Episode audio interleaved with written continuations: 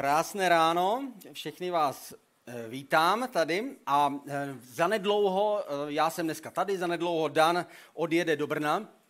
Nevím, jak tam jede, my jsme se vydali z východu už včera, nejprve koňským povozem do Jihlavy, pak parní lokomotivou do Havíčkova Brodu a tam už začíná civilizace a teď jsme tady. Takže nevím, jak to stíne Dan každém případě my máme před sebou eh, Velikonoce. Velikonoce je ten nejúžasnější svátek, který si připomínáme, to znamená Ježíš Kristus eh, na zemi byl ukřižován, vstal z mrtvých. Ten největší zázrak, který si dokážeme představit, je to, že Bůh přišel na zem v těle se přiblížil člověku, aby člověk v těle se mohl přiblížit Bohu a jednoho dne mohl s ním žít na věk. Jednoho dne pochopíme, že to byl ten nejúžasnější a největší, největší událost, která se v dějinách stala. Dneska my na to vzpomínáme a my dneska máme téma nebo jedno z témat, které souvisí s Ježíšem. My se díváme do jeho příběhu, my se teďka vnoříme do, zpátky přes 2000 let do té doby, kdy Ježíš žil v Jeruzalémě, kdy se připravoval na ukřižování.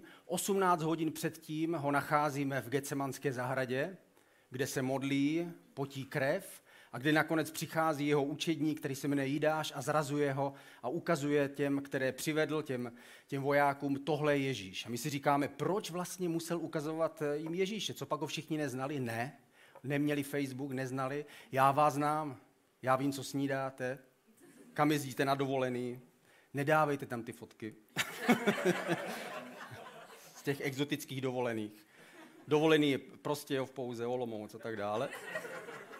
A oni Ježíše tehdy neznali. Navíc Ježíš většinu své služby působil totiž v Galilei a ne v Judsku, Jeruzalém.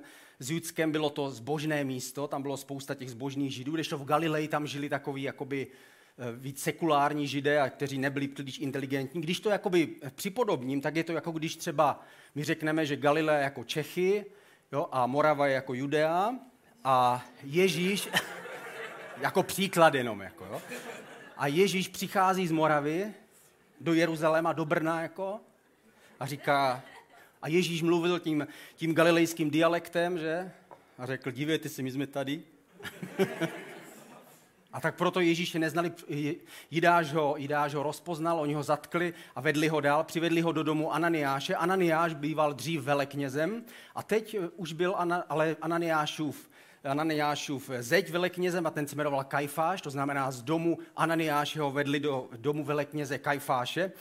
Kajfáš byl, byl velekněz a měl palác, ve kterém žil a ten důvod, proč ho vedli do jeho domu, bylo to, že on byl předseda té vrchní rady, izraelské nebo židovské rady, která měla Ježíše soudit, ale protože byla noc, nemohli přijít do sídla té rady, která byla v součástí chrámu a museli přijít do domu Kajfáše a proto ho vyslýchali nejprve v jeho domě. Kajfáš byl velekněz, byl předseda té, té vrchní rady a byl ten, který měl rozhodnout o jeho osudu.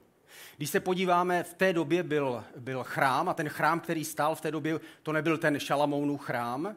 Nejprve Izraelci měli stánek 400 let, kterým, se kterým chodili Mojžíšem po poušti a potom, žil, potom byl v Izraeli a potom se postavil chrám, který postavil Šalamoun. Ten původní stánek nebyl moc velký, byl široký, o něco užší než tahle loď, byl 5 metrů široký, 10 metrů dlouhý, polovina našeho rodinného domu.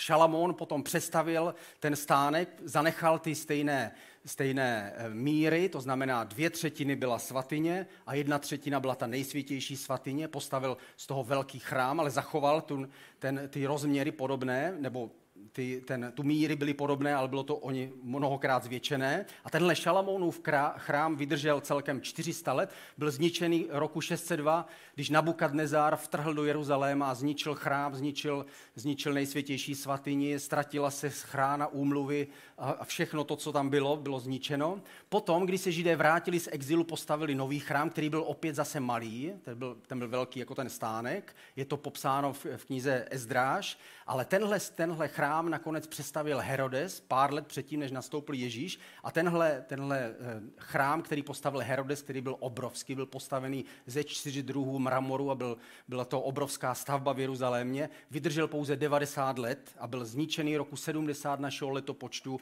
římskou armádou, kdy bylo obrovské krve prolití. Celkem v Jeruzalémě se uvádí, že zahynulo přes jeden milion židů při, té, při tom zničení chrámu a tohle byl vlastně ten chrám, ve kterém byl ten velekněz Kajfáš a který stál v době, kdy tam byl Ježíš. Ježíš přichází do domu velekněze Kajfáše a ten velekněz nebyl jako nějaký Dalajláma, jako který byl předurčený a měl nějaké nadpřirozené schopnosti. Byl to pouze nejstarší člen, anebo ten, koho určila, určili z rodiny eh, Árona. Áron byl první velekněz, kterého určil Mojžíš v dávných dobách. On tehdy určil Árona jako kněze, který má být zástupce celého Izraele. Bůh určil, že nemůžou všichni přistupovat k Bohu, ale určí, že bude zástupce, který, jedna rodina, která bude přistupovat k Bohu, takzvaná kněžská rodina. To byl Áron a jeho čtyři synové. Nádab Abihu ti zemřeli, když, když přicházeli k Bohu a vzali to prostě laxně, řekli, prostě my, si, my budeme Bohu přinášet to, co chceme. Udělali to podobně jako Kain, skončili špatným způsobem. Zůstali jeho další dva synové, Eleazar a Itamar. A z, téhle, z těchto dvou synů vlastně vznikly ty kněžské, kněžské dvě rodiny, které nacházíme ve starém zákoně. Nakonec to zůstává pouze na rodu Eleazara, odkud jsou všichni velekněží. My je vidíme neustále ve starém zákoně. V knize soudců nám úplně mizí, pak se objevují v knize Samuelově, až potom je vidíme Davido, u Davida, pak vidíme v Šalamounově chrámu, kde je, ten, kde je ten velekněz eh, z rodu Eleazara. A postupně potom jsou veleknězi, až poslední velekněz, o kterém čteme, je v době před zničením chrámu Římany, to byl poslední velekněz, který vyslýchal apoštola Pavla, a to je poslední velekněz, o kterém čteme, chrám je zničen, velekněz mizí, pak se objevuje kniha Židům, kde je vysvětleno, že přišel nový velekněz. Že ve skutečnosti ten starozákonní velekněz byl pouze symbol skutečného zástupce, ale nejenom židovského národa, ale všech lidí, proto není z rodu těch velekněží, ale je z jiného rodu, protože je zástupce všech lidí, který se objeví, a to je Ježíš. Najednou na něm vidíme, že on byl ve skutečnosti ten zástupce. A tady vidíme zvláštní případ, kdy Ježíš je obžalovaný a je přiváděný do paláce toho velekněze Kajfáše. Přichází k veleknězi, který vlastně je jeho symbolem, je jeho obrazem a ten skutečný velekněz je vyslíchaný a je odsouzený vlastně tím lidským veleknězem. My se podíváme teďka přímo do Jeruzaléma, kde, se, kde budeme následovat holandského učitele Bible, který se jmenuje Wilkin van de Kamp, který je přímo v Jeruzalémě a který pro nás natočil tohle krásné video, kdy se podíváme na zbytky toho, co kdysi býval Kajfášův palác. Pojďme se na to video podívat. Of which you can say, Jesus really walked here. But at this location, we do know that he did. Behind me, you can see an old stone staircase, which was discovered and unearthed in the 60s. This staircase, which has been named the Caiaphas Steps, leads us to the place that the archaeologists believe was the location of the palace of the high priest Caiaphas.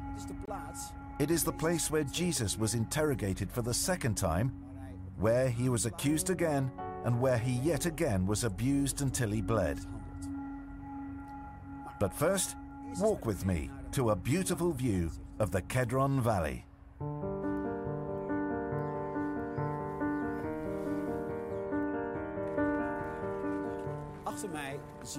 Behind me, you can see the Mount of Olives, and at the foot of the Garden of Gethsemane, beneath the church with golden towers. That's where Jesus wrestled with our sins until he bled. You can also see the old city wall across from there. We are pretty sure that Jesus walked there. Chained by Roman soldiers, he eventually walked up these steep stairs. You could still hear the clang of the swords on the staircase. At the end of the staircase, Jesus came to the gates of the palace, where he would be interrogated and abused a second time. The Church of St. Peter can be found where the palace of the high priest Caiaphas used to be. After 2,000 years, there is nothing left of the house of Caiaphas. Beneath the church lies the only authentic place, a room that used to be a public prison. It has been hewn out of the rock. It is possible that after Jesus was condemned by the High Court, he was kept here until he could be brought to Pontius Pilate early the next morning.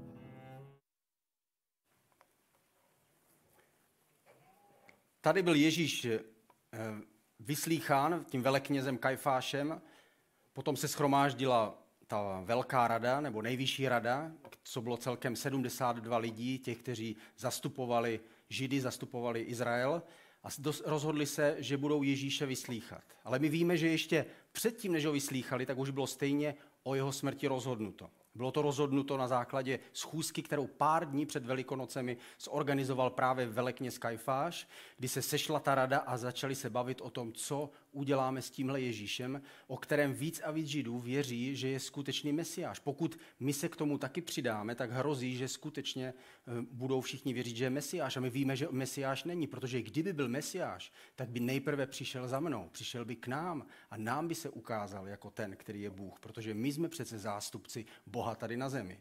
A z téhle myšlenky se nakonec, nakonec to vedlo k tomu, že se rozhodli nepřijmout Ježíše rozhodli se ho odsoudit. Pojďme si to přečíst v jednom textu, je to z Janova Evangelia 11. kapitola 47. až 53. verš. Vrchní kněží a farizejové schromáždili veleradu. Co budeme dělat, říkali. Ten člověk dělá spoustu zázraků. Když ho necháme, všichni v něj uvěří. Přijdou římané a připraví nás o toto posvátné místo i o národ. Jeden z nich, Kajfáš, který byl toho roku veleknězem, jim řekl, vy nic nevíte, nechápete, že je pro nás lepší, aby jeden člověk zemřel za lid, než aby celý tento národ zahynul? To však neřekl sám od sebe, ale protože byl toho, toho roku veleknězem, prorokoval, že Ježíš má zemřít za tento národ. A nejen za tento národ, ale také, aby schromáždil rozptýlené boží děti v jedno. Od toho dne tedy byli rozhodnuti, že ho zabijí. Takže Ježíš už to měl spočítáno od začátku. Když ho zatýkali v Gecemanské zahradě, tak bylo jasné, že musí dojít k jeho odsouzení a musí dojít k jeho smrti, aby zemřel, aby tím způsobem z jejich úhlu pohledu zachránili národ před tím, aby římané, římané ne, ne, nepronásledovali je a, a Izraelce, kteří v něj uvěří. A nakonec se rozhodli, nakonec tímhle způsobem skutečně naplnili to, proč Ježíš přišel. Ježíš skutečně přišel zachránit tento národ, ale nejenom ten, je tady napsáno, že přišel zachránit i všechny ty, kteří jsou daleko, nejenom geograficky, ale i časově, přišel zachránit nás, přišel kvůli těm, kteří se kdysi narodí za spoustu a spoustu staletí a kteří svoje srdce se rozhodnou, eh, rozhodnou přiklonit k Bohu a rozhodnou se ho následovat. A ti, kteří uvěří, tak i kdyby zemřeli, tak budou žít na věky. I kdyby, když uvěří v Ježíšovu smrt, sami budou žít. Když uvěří v jeho skříšení, budou také vzkříšení.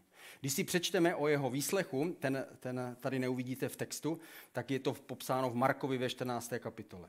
Ježíše pak odvedli k veleknězi, kde se sešli všichni vrchní kněží, i starší a znalci písma. Petr ho ale zpovzdálí následoval až dovnitř na veleknězův dvůr. Tam si sedl mezi sluhy a hoříval se u ohně.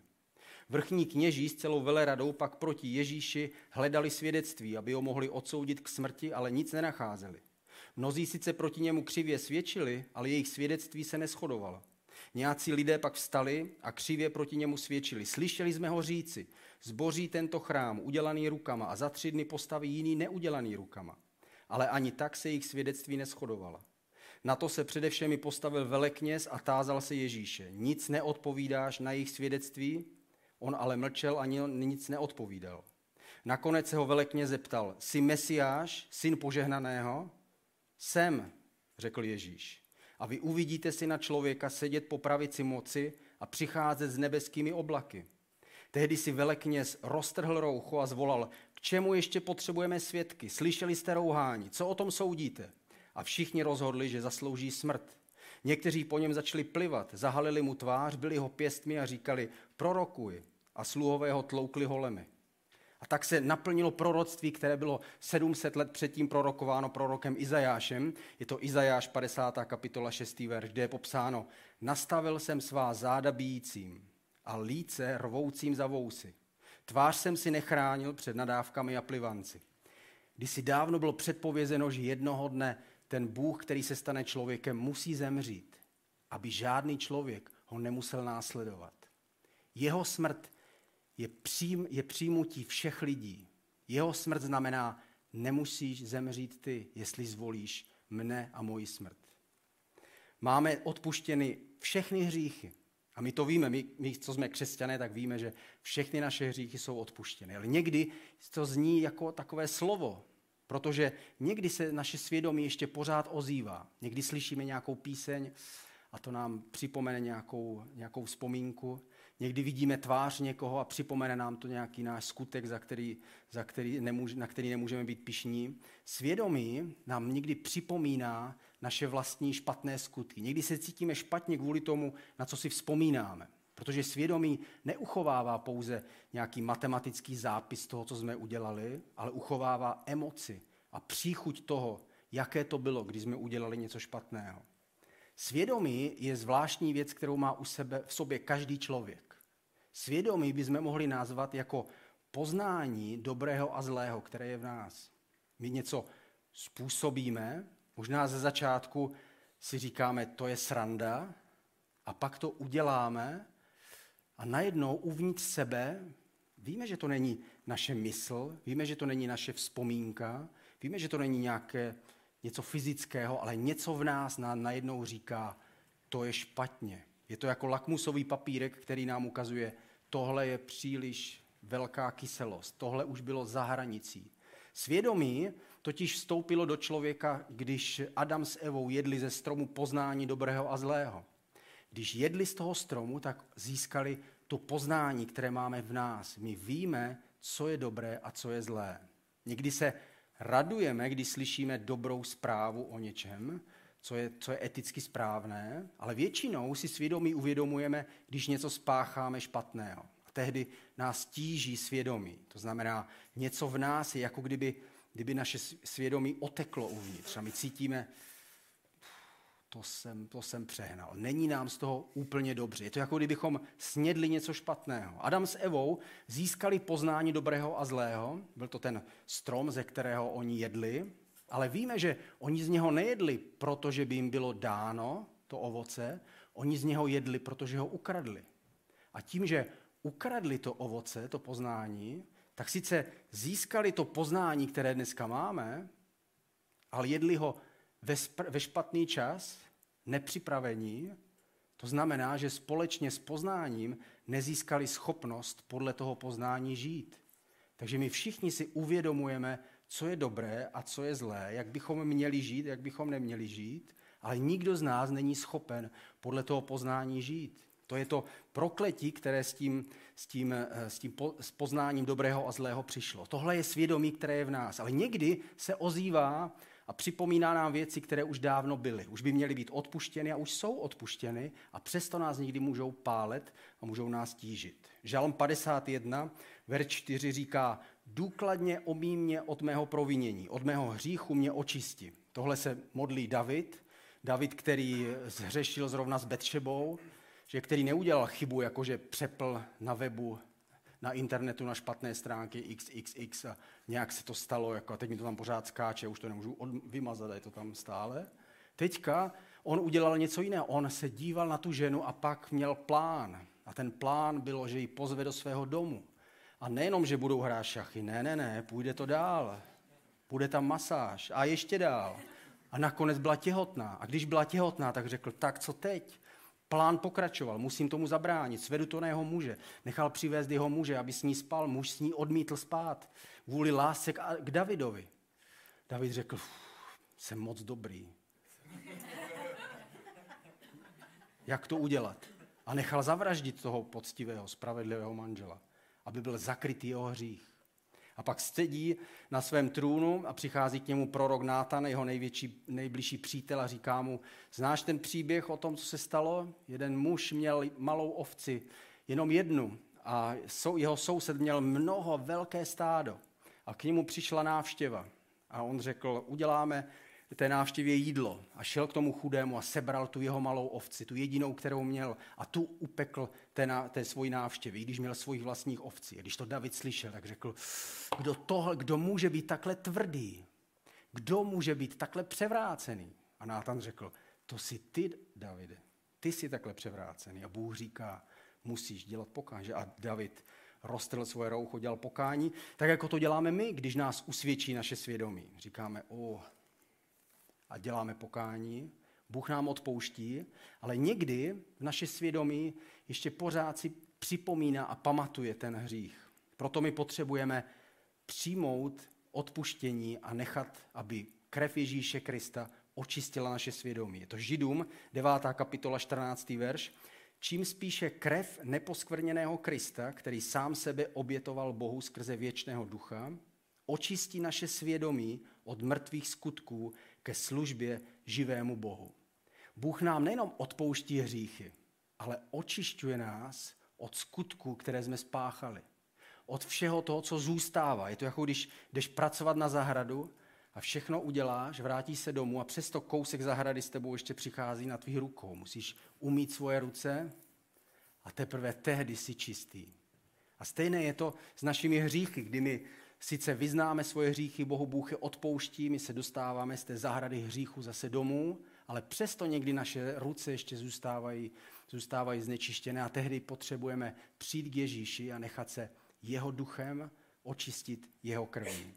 Já mám takový nedokonalý symbol, je to takový červený, červený uh, ubrousek a já poprosím teď uh, předurčené velekněze, aby rozdali tyhle, tyhle červené ubrousky.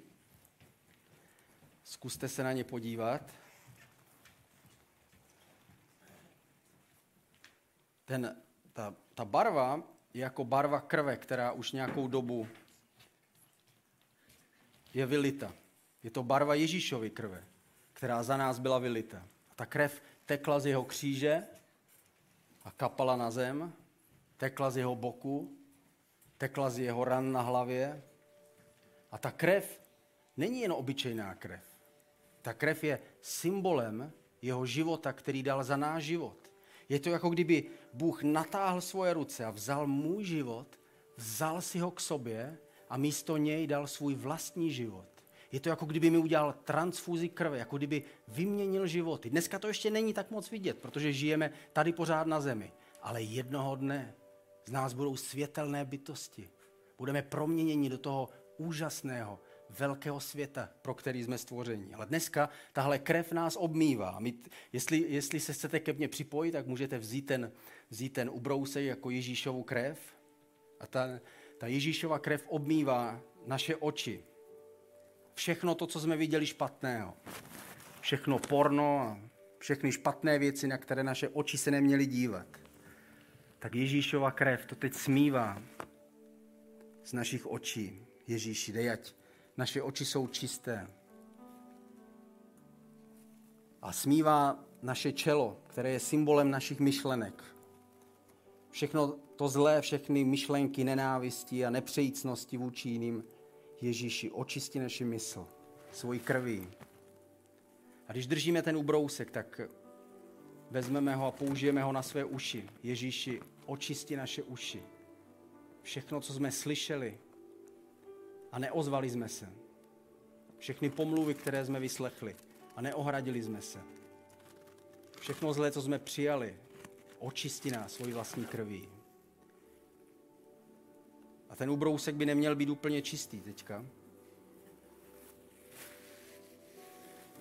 Je to naše špína, kterou Ježíšova krev obmývá z našeho nitra poslední verš, kterým skončím, je Jeremiáš, 31. kapitola, 34. verš. Už se, nebudu navzájem, už se nebudou navzájem poučovat a jedni druhé nabádat. Poznejte hospodina. Všichni mě totiž budou znát. Od nejmenších až po největší z nich, pravý hospodin. Odpustím jim jejich viny a už nikdy nevzpomenu na jejich hřích.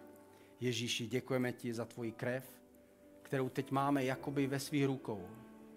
A ta krev není jen jen tak obyčejná, ale ona očistila naši mysl, naše oči, naše uši, naše svědomí od všech těch mrtvých skutků, které jsme spáchali. Děkujeme ti, Ježíši, za tvoje očištění a děkujeme ti, že tvoje krev má takovou moc. My tě přijímáme, Duchu Svatý, že tohle je sice jenom symbol, ale ty sám skutečně působíš v našem nitru. Děkujeme ti za pokoj, čistotu, budoucí vizi, kterou ty nám dáváš. Amen.